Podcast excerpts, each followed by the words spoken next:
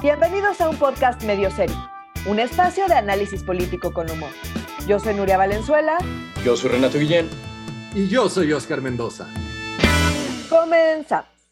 Hoy vamos a hablar de las confusiones en las cifras de COVID, de qué está pasando en el Senado con las bancadas, de los altísimos niveles de violencia en Guanajuato y de la llegada de Lili Telles al PAN. Muchísimas gracias por estarnos sintonizando esta semana. Lamentamos la ausencia de la semana pasada, fueron causas de fuerza mayor. Nuevamente, perdón, nuevamente no fue el coronavirus, no lo fue, no lo fue. Eh, entre, entre, entre asuntos personales y, la tecnología que no ayuda, pues miren, este, eh, ya estamos aquí esta semana. Muchísimas gracias por continuar con nosotros a pesar de la, de la falta de constancia. Este, pues vamos a entrarle al tema. Dígame, dígame. Renato, literal, en toda la historia de Medio Serio, que ya es de más, más de un año, no se han podido grabar dos programas, en dos o tres programas en toda la historia. Fue, fue una, o sea, una ausencia poco común, no fue, no, pero hemos sido lo más... Pero es que es necesario porque en efecto, en efecto. Y, se los agradecemos eh, mucho. lo que pasa es que en el Internet una ausencia de una semana es de un año, ¿sabes? Entonces tiene uno que estar como constantemente presente en todos lados. Pero bueno, démosle al tema, muchachos, porque está, o sea, ayer salió una noticia de esas que el, el titular te espanta y hace que se te caigan los calcetines, ¿no? Que hubo casi mil, casi mil cien muertos, mil noventa y dos exactamente, ¿no? Decía, 1100 muertos por COVID el último día y era de, órale, ya, apocalipsis zombie, valimos madre. Pero esto no es tan así en realidad, ¿verdad?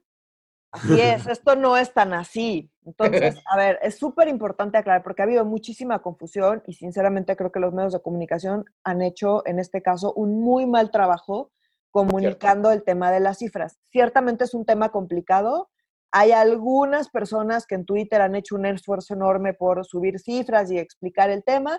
Es un tema complicado, es un tema bastante especializado, de repente sus gráficas pueden ser difíciles de entender para mucha gente. ¿Qué pasó ayer?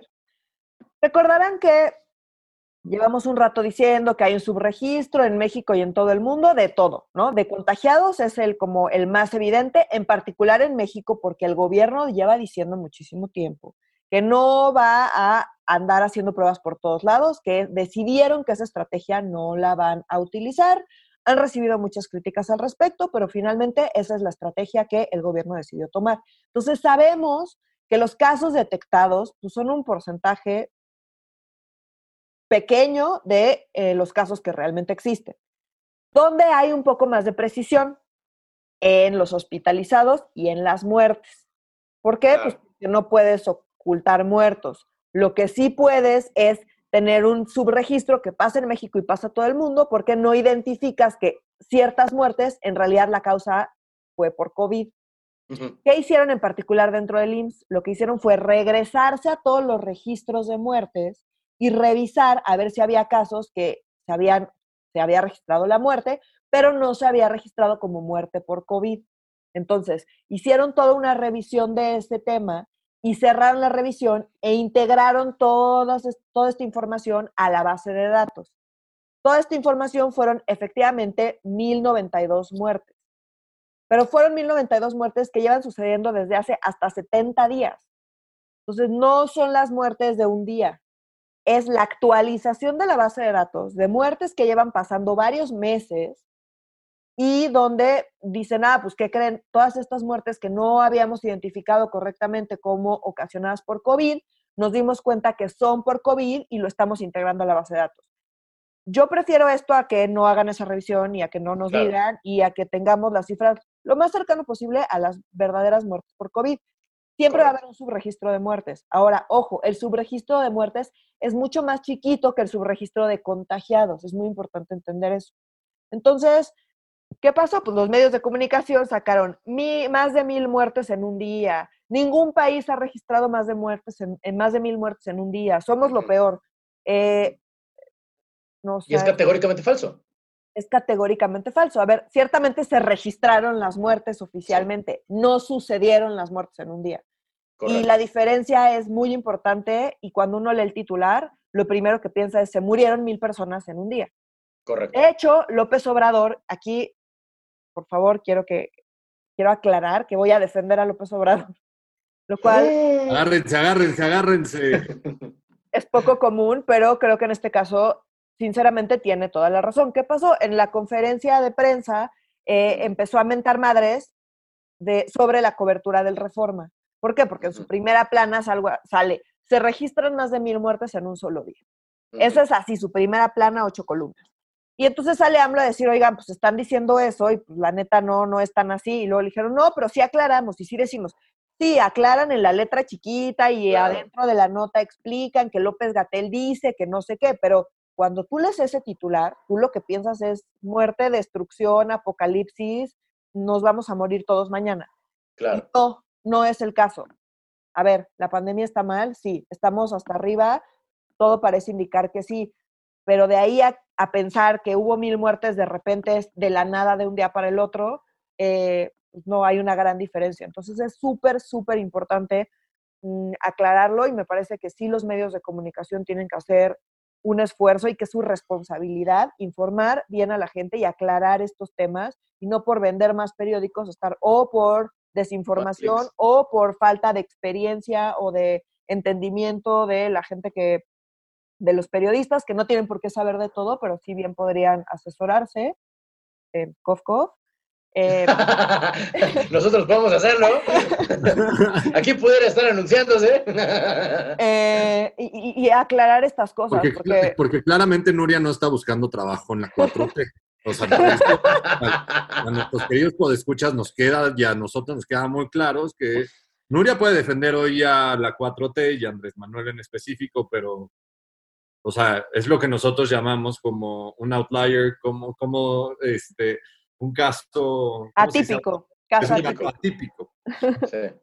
Sí. o sea, bueno, el punto está en que lo subieron, subieron el video a redes poniendo como a AMLO en ridículo y diciendo vean y ni siquiera lee y anda ahí nada más mentando madres porque sí sobre reforma. Y, y en este caso creo que sinceramente AMLO tiene razón. Yo creo que eh, ese titular del reforma no abona a que la gente esté mejor informada y no ayuda a entender qué está pasando. Otra cosa importante aclarar en este tema, ya para no dedicarle mucho al coronadicho, es que a partir del lunes eh, el manejo de la pandemia pasó de ser federal a ser local, es decir, cada estado eh, pues se, se hace responsable de la pandemia, ¿no?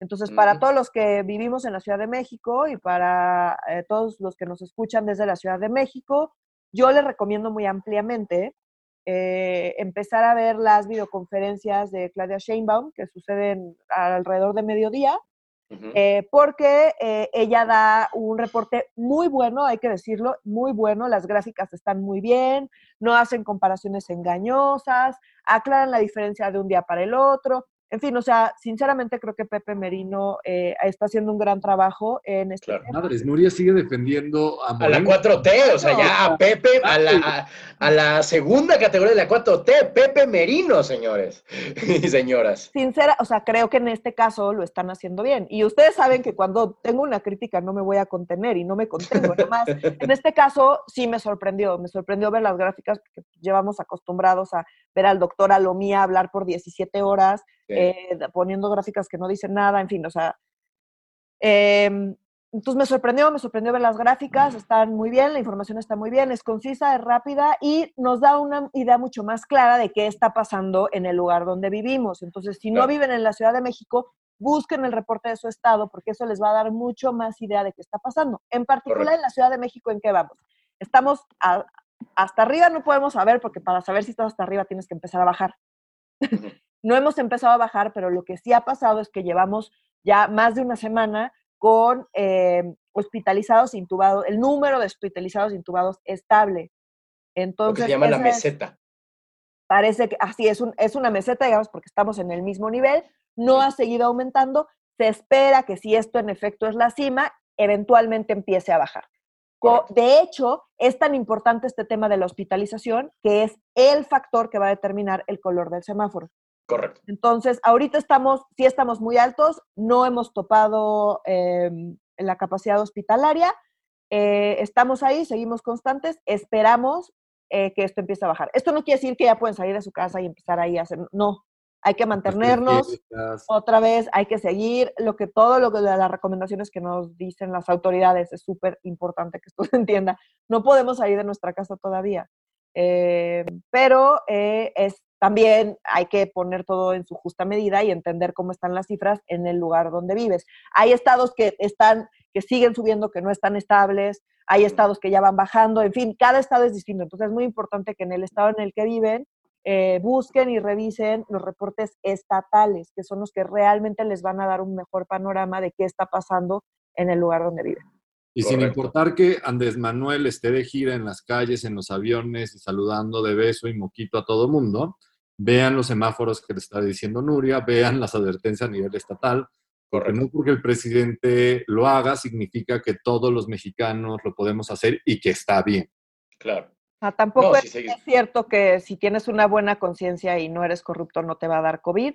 y si no mientes, Nuria, también te importa. O sea, como los mandamientos de López Obrador. no, las nanopartículas cítricas de Sánchez Cordero, manos, que hijo. ¿Cómo, ¿Cómo, hay gente tan lista que también va con el homeópatas? En fin, pero bueno. Este, Oye, pero sí es impresionante como de esta administración que pues sí hay un número importante de secretarios de Estado que son población de riesgo solamente por su edad, no, este, por sus condiciones médicas. Sí es impresionante que los que se han enfermado de COVID y que les ha dado el cobicho, no son población de riesgo. O sea, o sea, tienes a la, la secretaria de la Función Pública, de la Profeco, no, no están arriba de los sesenta y pico de años, nadie de eso. Pero tienes a la secretaria de Gobernación hace años con todo, ¿no? O sea, y sin cubrebocas, güey. Sin cubrebocas. Andrés Manuel, que tiene un marcapaso, si no, Andrés Manuel tiene un marcapaso, si no mal recuerdo, tuvo una afección en el corazón, por lo tanto... dieron dos infartos, sí no sé si fue marcapaso o bypass, que es diferente. Pero bueno, no importa. Al final, sí, ciertamente su salud, por más que te digan que está súper sano, su salud no ha mostrado ser la mejor en temas al menos. No. ¿no? dos infartos sin, sin tener una vida disipada, si es que te falla, te falla el chucuchuco, sí está medio. Comiendo en el octo, en todas las giras y en las fonditas, o sea, como no es alguien que especialmente cuide su salud, o sea, como y está bien, ese es su estilo de vida. No tengo bueno, igual y no lo vemos y trae a alguien con un Lysol atrás de él, quién sabe. Le desinfecta los mocos y las manitas. Claro, es, es, muy chistoso como en los dos problemas más grandes que se tiene en el mundo, el calentamiento global y el COVID, es más importante lo que se hace en el gobierno a nivel local que a nivel federal, ¿sabes lo que te digo? O sea, la, la, el manejo del, el, esta, el que es como la ONU, pero de alcaldes de la ciudad, es el organismo que tiene más poder respecto al tratamiento de la basura, por ejemplo, y al tratamiento de, diversos temas del calentamiento global. Me parece muy chistoso que ahora con este nuevo tema, nuevamente son ellos quienes tienen más poder y más capacidad de acción real antes que la del gobierno federal. Digo, es, una observación que me hizo... Que no, en realidad es súper buena observación y esto es como un tema bastante importante. En las cosas que nos suelen afectar en el día a día, casi siempre el responsable en realidad es el gobierno local. Lo que pasa es que pues políticamente y en los medios de comunicación y demás siempre se le da mucha importancia al presidente y a qué hace el presidente y a qué hace el gobierno federal, pero en el día a día quien realmente como está gestionando las cosas del día a día, lo que nos afecta, la basura, las vialidades, eh, en fin, un montón de cosas tienen que ver con los gobiernos locales. Entonces, esto no es nada más con estos temas, es en general.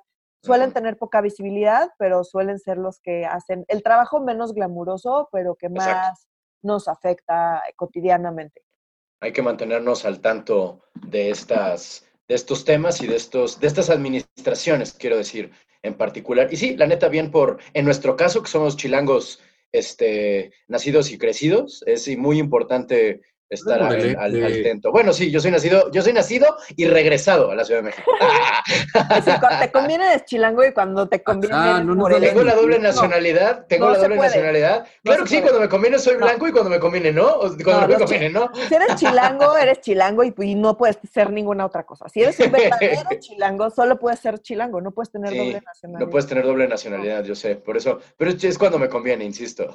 yo lo manejo a mi buena, a mi mejor este conveniencia, muy mal. Claro, cuando me, cuando me detiene la policía, me va a dar COVID. me va a cuidar Cuauhtémoc Cárdenas. Digo Cuauhtémoc Blanco, Cuauhtémoc Cárdenas.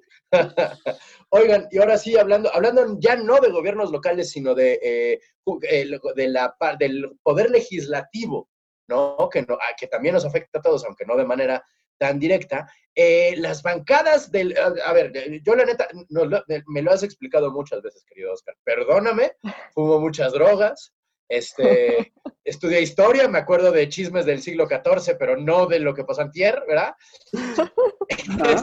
Este, algo pasó en las bancadas, como que ya no entendí. Corrieron a, Miguel Ángel Mancera, o, o, más bien negoció Monreal la salida del, de, la, de las, del, se pasaron del Morena al ya no entendí. Por favor, acláranos, por favor, todo este desbarajuste increíble que hubo en la Jucopo, en la Jucopo, ¿cierto? no, no, en la Comisión Permanente del Congreso de la Unión. Ah, es cierto, cierto.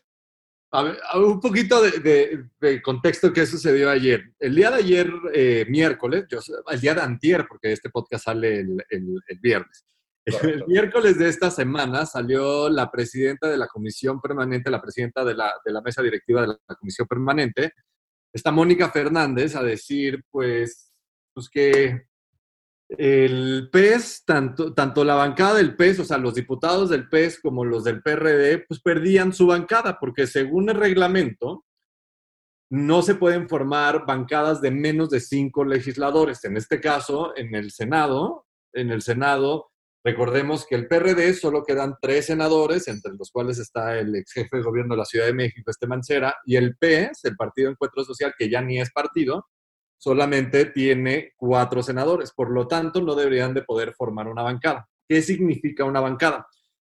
Las bancadas forman grupos parlamentarios. Entonces, cuando decimos, escuchamos que hablan en el, en el Senado, en diputados, la bancada del PRD, la bancada del PT, la bancada de, de Morena, en realidad es un grupo de senadores que está representados por este, una cabeza y que tiene un cierto grado de verticalidad. ¿Y qué significa poder formar un grupo parlamentario y una bancada? Lo, que significa es que te dan un chingo, chingo, chingo de dinero adicional de tu dieta. ¿Por qué? Porque este, lo, que hace es la, la mesa directiva te asigna recursos adicionales para que tú también puedas hacer tus labores legislativas, además del sueldo millonario que reciben nuestros legisladores. Adicionalmente, formar parte de un grupo parlamentario o estar dentro de, o conformar una bancada significa que puedes pertenecer a la Junta de Coordinación Política, la, la famosa JUCOPO. Recordemos que la JUCOPO es este organismo medio informal, pero que tiene un montonal de poder donde están los presidentes de cada una de, cada una de estas bancadas o grupos parlamentarios y donde se juntan en de petit comité, de poquitos y toman las decisiones de cómo realmente va a suceder las decisiones importantes de tanto diputados como del Senado de la República. Entonces, si te quitan tu bancada, ya no puedes formar parte de ese grupo selecto, chiquito, de ese club este, donde se toman las decisiones. Adicionalmente, si te quitan tu bancada, también pierdes el derecho a formar parte de comisiones. Que eso rara vez sucede porque normalmente los otros legisladores dicen, ah, ya denle acceso a una, a una comisión. Entonces, eso es lo que sucedió. Mónica Fernández les dijo, les aplicó el reglamento a rajatables y dijo, adiós la bancada del PRD, adiós la bancada del PES. Pero ¿por qué ahorita súbitamente no habían firmado un acuerdo acá como de que, bueno, sí, no nos alcanza, eh, tenemos menos centímetros de los necesarios, pero aún así déjenos entrar, ¿no? O sea, yo el año pasado había habido un acuerdo, ahora sí que me acuerdo, de que decían, bueno, va, son, son, van a ser tantos, pero está bien que pase. Ahora, ¿por qué les aplican el reglamento súbitamente? Muy bien, o sea, como si te acuerdas de datos súper innecesarios, pero súper necesarios en este para ser exacto, el 5 de septiembre del año pasado, la Junta de Coordinación Política sacó un acuerdo donde dijeron, como sin importar lo que diga el reglamento, vamos a respetar que exista la bancada del PRD y del PES, porque el reglamento no aclara que en qué momento debemos de tomar esta fotografía de que existan por lo menos cinco legisladores del mismo partido. Todo lo que dijeron es cuando se formó esta legislatura, o sea, cuando tomaron protesta en septiembre de, 2000, de 2019, no, en septiembre de 2018, disculpen, en septiembre de 2018, había más de cinco legisladores del PRD y había más de cinco legisladores del Partido Encuentro Social. Entonces, por eso tenían su bancada. Entonces, en septiembre de 2019, que lo estaban intentando también deshacer las bancadas, llegaron a un acuerdo político, dijeron, no, ni madres, la Junta de Coordinación Política interpreta así el reglamento y por toda esta legislatura PRD y PES van a tener, van a tener representación y van a tener su bancada. Sin embargo... Y aquí, aquí es importante aclarar el tema del PES, porque es un buen ejemplo y creo que y es la primera vez que sucede algo así. El PES, recordemos que perdió su registro como partido. ¿Por qué? Porque no obtuvo la votación mínima necesaria para conservar el registro. Sin embargo, por cómo manejaron el tema de la alianza con Morena, sí tenían la cantidad de senadores necesaria para formar su bancada. Entonces pasó algo muy particular porque pudieron conservar su bancada porque había por lo menos cinco legisladores de, esa, de, o sea, de ese grupo, digamos, aunque el partido perdió el registro. Entonces era una bancada de un partido fantasma, pero sí era bancada y tenía, digamos, todos los beneficios de tener una bancada. Entonces fue un caso muy particular porque a pesar de que el partido perdió el registro, ellos sí tuvieron el número de legisladores eh, necesarios para mantener la bancada. Entonces fue un caso como atípico y muy, muy particular que, que bueno, no me acuerdo si lo comentamos en este... todavía no había podcast. Todavía no existíamos, pero de cómo darle nos burlábamos mucho, nos burlábamos mucho del tema. Una chulada de cómo le dan la vuelta a discreción a las leyes y reglamentos este, que, que operan dentro del Congreso. Pues porque no es claro, y la ley y los reglamentos siempre están abiertos a la interpretación y pues se interpretaron con que no existe el PES como tal, pues sí es un grupo de cinco legisladores con la misma ideología, súper mochos, este, que, que, creen en el cristianismo. Entonces, pues, dieron su grupo cristiano, entonces no hay ningún problema. Pero regresemos a por qué Mónica Fernández les quita así la bancada, porque esto es lo más bonito. ¿Qué significa la comisión permanente? Cuando el Congreso está en, ya no está en sesiones, o sea, cuando está en receso, cuando nos burlamos de que estos son los huevones, que están de vacaciones y que tienen muchos meses sin hacer nada. Este, cuando está en receso, se entra a la comisión permanente. La comisión permanente es un grupo de diputados y de senadores que son elegidos en la última sesión de la, de, de la, última sesión del periodo ordinario, en este caso en el último día de abril, eh, y se conforma por 19 diputados y diputadas y 18 senadoras y senadores que forman la comisión permanente, que es como un mini congreso, que son los que reciben las iniciativas, los que pueden llamar a un periodo extraordinario, que esto es la función más importante. Mm. Como los se quedan, de, guardia. exacto. ah, mira. Están haciendo sus guardias, Sí. No hacen guardias, pero este, en teoría están haciendo guardias. Y recordemos que hay dos temas por los que se, quiere llamar, se tiene que llamar a periodo extraordinario. Uno, y el más importante para Morena, es la agenda del presidente. Y recordemos que, como Nuria nos explicaba hace un par de semanas, el presidente metió una iniciativa para modificar el presupuesto de egresos de la federación como quiera y de manera disque transparente. Y que ha habido un montonal de debate entre las bancadas, pero esa juego lo quiere sacar, lo, quiere sacar Morena. Y adicionalmente, recordemos que ¿se acuerdan que ya se aprobó el, el Tratado de Libre Comercio eh, por los tres países, Estados Unidos, México y Canadá? Pero entra en vigor este primero de julio de 2020. Pero para que entre en vigor, México tiene, como todos los, otros dos países, tiene que publicar y discutir las leyes secundarias del Tratado, del Tratado de Libre Comercio, ahora llamado TEMEC, y la fecha límite es el primero de julio. Entonces, con este pretexto, la oposición sabe que a huevos se tiene que llamar a un periodo extraordinario sin importar que Morena quiera o no quiera, o sea, como si tenemos que, tenemos este compromiso a nivel internacional que normalmente se cumplen, dicen, tenemos que sacar esto. La oposición está muy unida, o sea, la oposición me refiero al PRI, al PAN, al, PRD, a Movimiento Ciudadano, impulsando una agenda de un, ingreso universal único o de un ingreso universal básico que significa que en condiciones de emergencia económica como la que, las que estamos viviendo actualmente, toda la población en México debería de tener, eh, de, tener derecho a un ingreso universal de por lo menos 3 mil y cachito de pesos. Eso es lo que está impulsando la oposición. Morena y sus aliados, empezando por el presidente, dicen, ni madres, o sea, nosotros ya tenemos nuestros programas sociales que están dirigidos a las bases de la pirámide y les estamos dando dinero por todos lados y no por tenemos por qué ahora sacar un programa de otros cientos de miles de millones de pesos que impliquen más de, o sea, otros tres mil pesos para las personas de manera universal. No nos alcanza y no nos interesa el tema. Entonces, la oposición se está uniendo y decir, pues yo no te doy tu periodo extraordinario para sacar el TEMEC, a menos de que me des el, tema de ingreso universal básico y me dejes meterlo para discutirlo en el periodo extraordinario. Órale, espérame, espérame, espérame. La oposición, incluido el PAN, están pidiendo un ingreso básico universal neta.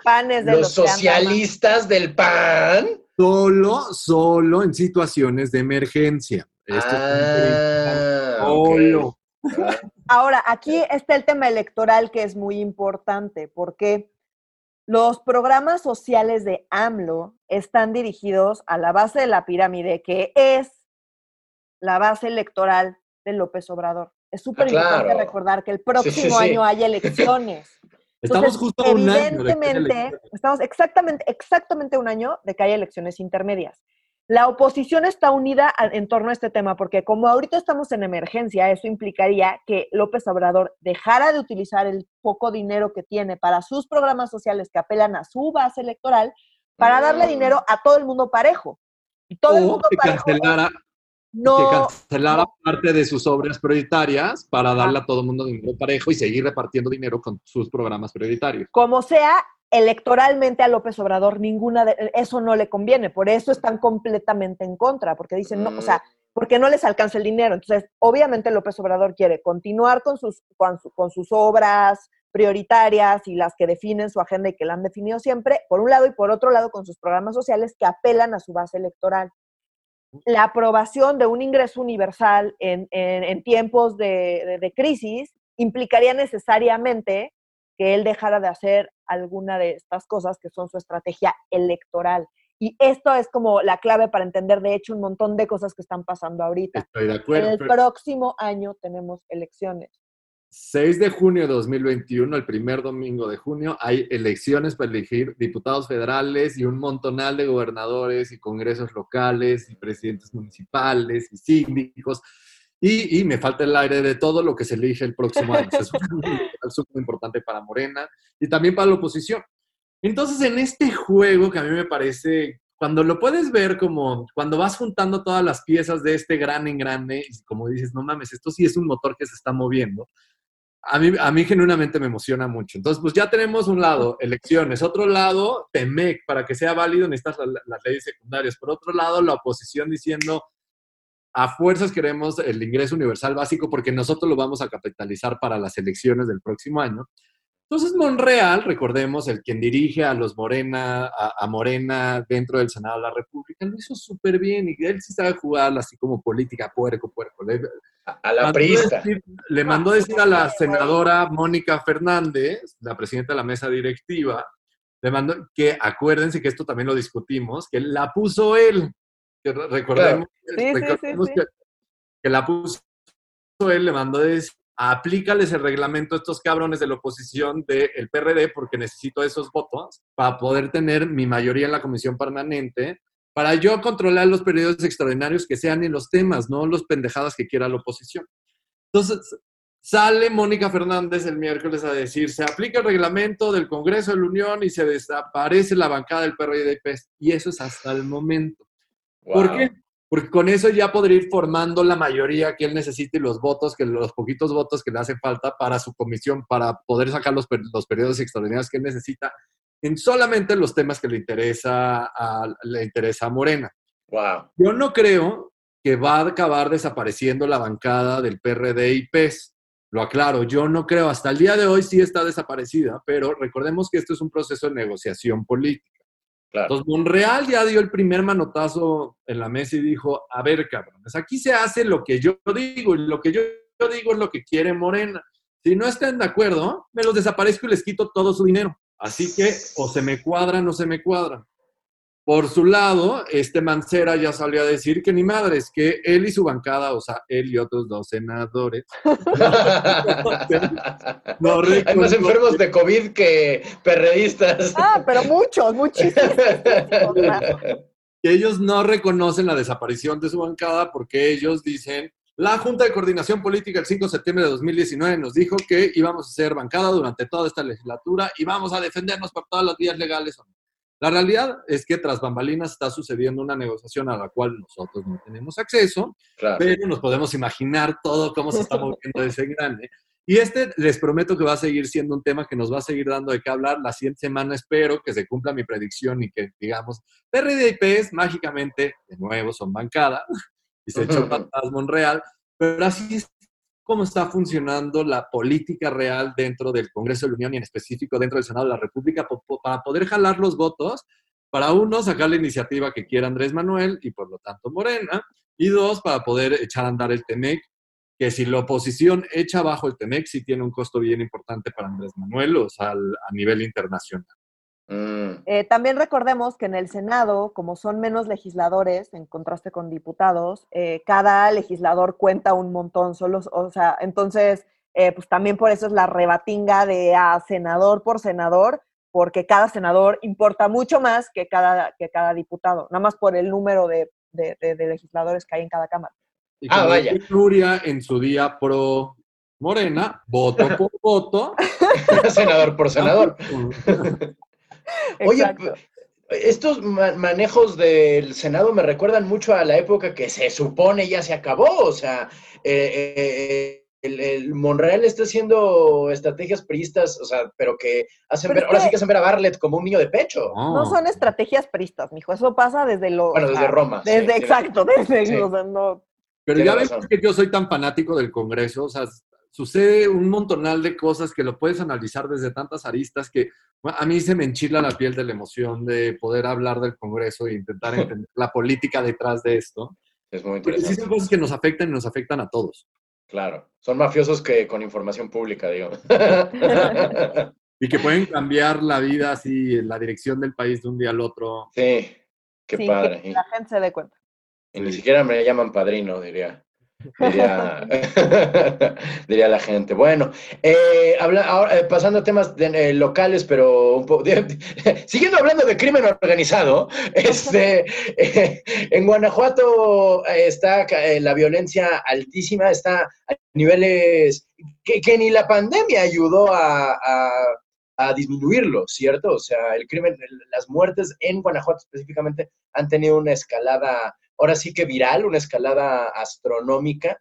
Este, y háblanos de eso, por favor, mi querida Nuria, de qué está pasando, cuántos son los muertos. Ahora sí que cuántos son los muertos en realidad en Guanajuato. Eh, pues el, tema en Guanajuato está súper, súper grave y queríamos tocarlo porque nos parece que con todo lo que está pasando, de repente estos temas como que de repente eh, se pierden un poquito en la agenda pública, pero es muy importante no quitar el dedo del renglón con qué está pasando en Guanajuato. Guanajuato tiene unos niveles de violencia que no habíamos visto antes. ¿Qué fue lo que pasó? Lo que pasó es que entró en el 2014 eh, el cártel Jalisco Nueva Generación entró a Guanajuato. Y digamos que, pues, como que el pacto entre cárteles se rompió y empezó una escalada de violencia brutal que no ha parado. De 2015 a 2020, la cifra de asesinatos, sea, asesinatos, no, no, o sea, no cualquier muerte, sino asesinatos, se ha disparado en casi 448%. ¡Ay, güey! En los últimos, en la última semana nada más, casi 100 personas han sido, han sido asesinadas en Guanajuato. En lo que va de este año... Fox ahí ha bajado. en lo que va de este año, 40 policías han sido asesinados por esto. O sea, es una locura lo que está pasando en Guanajuato. Y uno pensaría que la pandemia pues, podría bajar eh, eh, las cifras y demás. Y la verdad es que no ha sucedido, ni siquiera con la pandemia se ha logrado eh, reducir esto. Ya cambiaron a las cabezas de todo lo que tiene que ver con seguridad y sigue subiendo. Hay mayor presencia de la Guardia Nacional y sigue subiendo. Es un problema gravísimo lo que está pasando en Guanajuato y no queríamos como dejar de mencionarlo porque de verdad es muy, muy preocupante. ¿Cómo? La militarización y la presencia de la Guardia Nacional no ayudaron en lo absoluto a la violencia. ¿Cómo? ¿Quién lo hubiera dicho? ¿Quién lo hubiera pensado? Pero Andrés Manuel ya está teniendo las causas, no te preocupes, para eso son sus programas sociales, entonces todo va a estar bien, todo va a estar bien. Cámara. ¿En cuánto? 400% el aumento, o sea, cuatro veces. Cuatro veces. 48%. No manches. Es un, es un aumento, ahora sí que ese es un aumento exponencial. Y no mamadas, puta, y contra eso, ahora sí que contra las balas no hay vacuna. Y bueno, mi gente, para el último tema que nos ocupa este día en su gustada sección, perdón, en su gustada sección para sorpresa de absolutamente nadie, Lili Telles es parte del PAN. era, la, era la senadora que era de Morena, que antes era, era de TV Azteca. Ajá, de oso, era de oso. Bueno, es. Férreamente al aborto y con cualquier cosa relacionada con la izquierda. Sí, que por alguna razón la llamó Andrés Manuel a principio. No, ¿de quién, quién, quién llamó? Ya en modo chisme. ¿Por quién está Lili Telles en Morena? No directamente por Andrés, ¿cierto? Carlos Salinas Pliego. Por Salinas Pliego. Ah, claro, qué güey. Salinas Pliego le conviene tener a una de sus, sus reporteras y, y, ¿cómo se llama? Claro. empleadas. Empleadas, estrella, pues en el Senado y posiblemente como gobernadora de Sonora. Ah, hijo como gobernadora de Sonora. Ah, por eso se salió de Morena, porque el que la tiene más cantada es este Durazo. Sí, Alfonso Durazo, el actual secretario de Seguridad Pública a nivel nacional, es sonorense, este, está construyendo su candidato desde la Secretaría de Seguridad Pública para ser gobernador de Sonora, que recordemos hoy Sonora. Sonora es el, es el único, sí, es el único estado de la República que no ha tenido alternancia, ¿no, Nuria? Que siempre ha sido gobernado por el, por el PRI. No, os estoy diciendo una jalada. Ah, caray. Eh, no, te lo vengo manejando. Así a bote pronto no te lo vengo manejando yo tampoco. Sonora es priista de hueso colorado, eso estoy bien seguro. sí, pero también tienen una onda endogámica ahí donde todos, o sea, todos son primos y todos bueno. un primo en el PAN, un primo en el PRI. y van cruzando de un lado a otro, comprimen, o sea, ah. compiten entre primos, ¿sabes? O sea, es como que, pero a ver, otra, recordemos, nos, o sea, algunos personajes de Sonora. O sea, Sonora es políticamente un estado súper, súper, súper relevante. Ajá. Este, ¿Padres de Sonora? Manlio, no, Manlio. Manlio. Para empezar y terminar, Manlio es Sonora. ¿No? Entonces, y recordemos también que ahorita está Claudia Pavlovich, que es del PRI y que es, eh, y que es la única gobernadora, además de Claudia Sheinbaum, que es jefa de gobierno, en todo el país. Miento. Sonora sí ha tenido gobernadores del PAN. es lo que te digo. Ajá, o sea, justo pasan de un pasan de un partido al otro todo el tiempo en Sonora. Claro, la misma raza de perros con collar. lo meten al bote porque si era un pinche cerdo este padre. sí, no, es una cosa horrible. Pero todos están, o sea, es una clase política sonorense. Claro, claro, claro. Se van pasando de un partido a otro dependiendo de si quieren ser candidatos esta o la próxima. Entonces, esto que está pasando con Lili Telles para eh, para la política sonorense es bastante, bastante común. Qué, hijo, qué cosa más horrible. Y recordemos que Lili Telles renunció en abril de este año a la bancada de Morena. No se oficializó hasta el día, de, el día miércoles, que ya el PAN en una conferencia de prensa la arropó y les dijo, aquí vente con nosotros, que aquí vas a estar muy bien y vamos a promover el no aborto y todo va a estar perfecto y vamos a impulsar tu candidatura. No te que te habla de lo mal que está la, el PAN específico. Es que iba a decir. No, pero también te eh, habla de lo mal que estaba Lili Telles. Recordemos cuando renuncia a Morena. perdón, déjame antes de criticar al PAN, de lo mal que estaba esta mujer. Dice, o sea, se sale por diferencias de opinión de Morena y además porque ya no existe la corriente eh, ni los verdaderos líderes por los que ella entró a Morena. Perdóname, ¿Excuse me? No, pero tiene razón, porque esos eran el pez y el pez desapareció, entonces puse... Ah, claro. Y es de Morena por Salinas Pliego, pero su corazón está en el pez. En el pez, hijo, hijo. Sí. No, no, es, una, es una des de oso, es terrible. Es un asco. sí, no. Es un asco. Y en el pan la reciben como una rockstar, así como si hubiera como, como, si fuera pelea un equipo, como cuando Romario llegó a, los gallos de Querétaro, o sea, digo, Ronaldinho, perdón. Lo desarmada que está la oposición. La este desarmada que está la oposición. Su fotito con, Cualquier Marco persona que pueda robar a Morena es un mega éxito, sin importar que sea Lili Telles. Qué horror, qué horror. O sea, es un super éxito. Y resulta que también es antiaborto Lili Telles, entonces suma.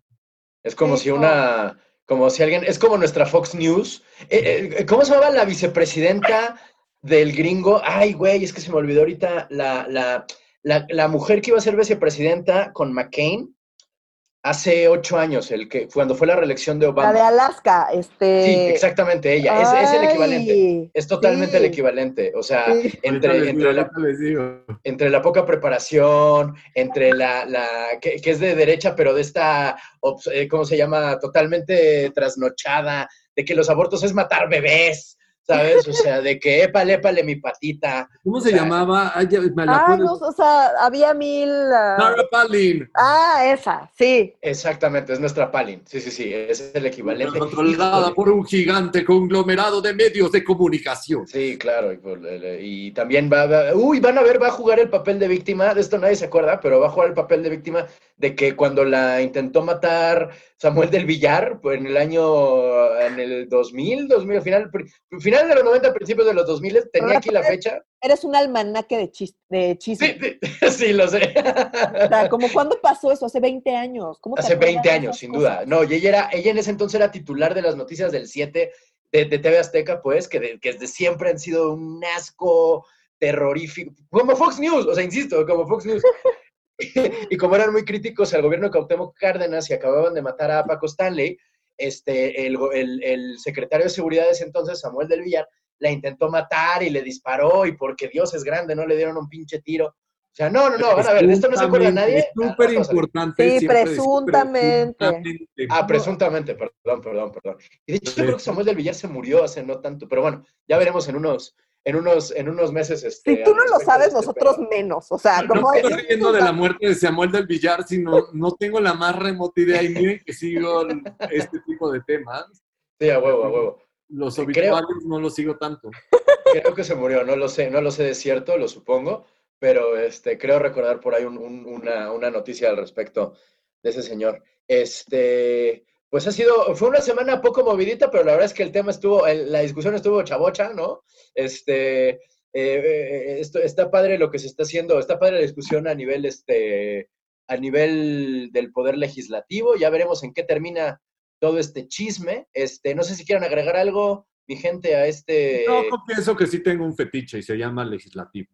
Ah, caray, sí, No nos habíamos dado cuenta, Oscar. No, no. Dame tu peso y tu contrapeso. Como, tú también tienes un fetiche, no lo niegues. Sí, mi fetiche es electoral, la verdad. ¿Y tú, Renato? Mi, fetiche es el chisme. Mi fetiche es, ¡ay! Que entonces era el amante de no sé quién. Y que, y que lo mandó matar al hermano y que en realidad son primos. Me encanta, me encanta, me encanta así el, el el, pues, ¿qué, pues, ¿qué les digo?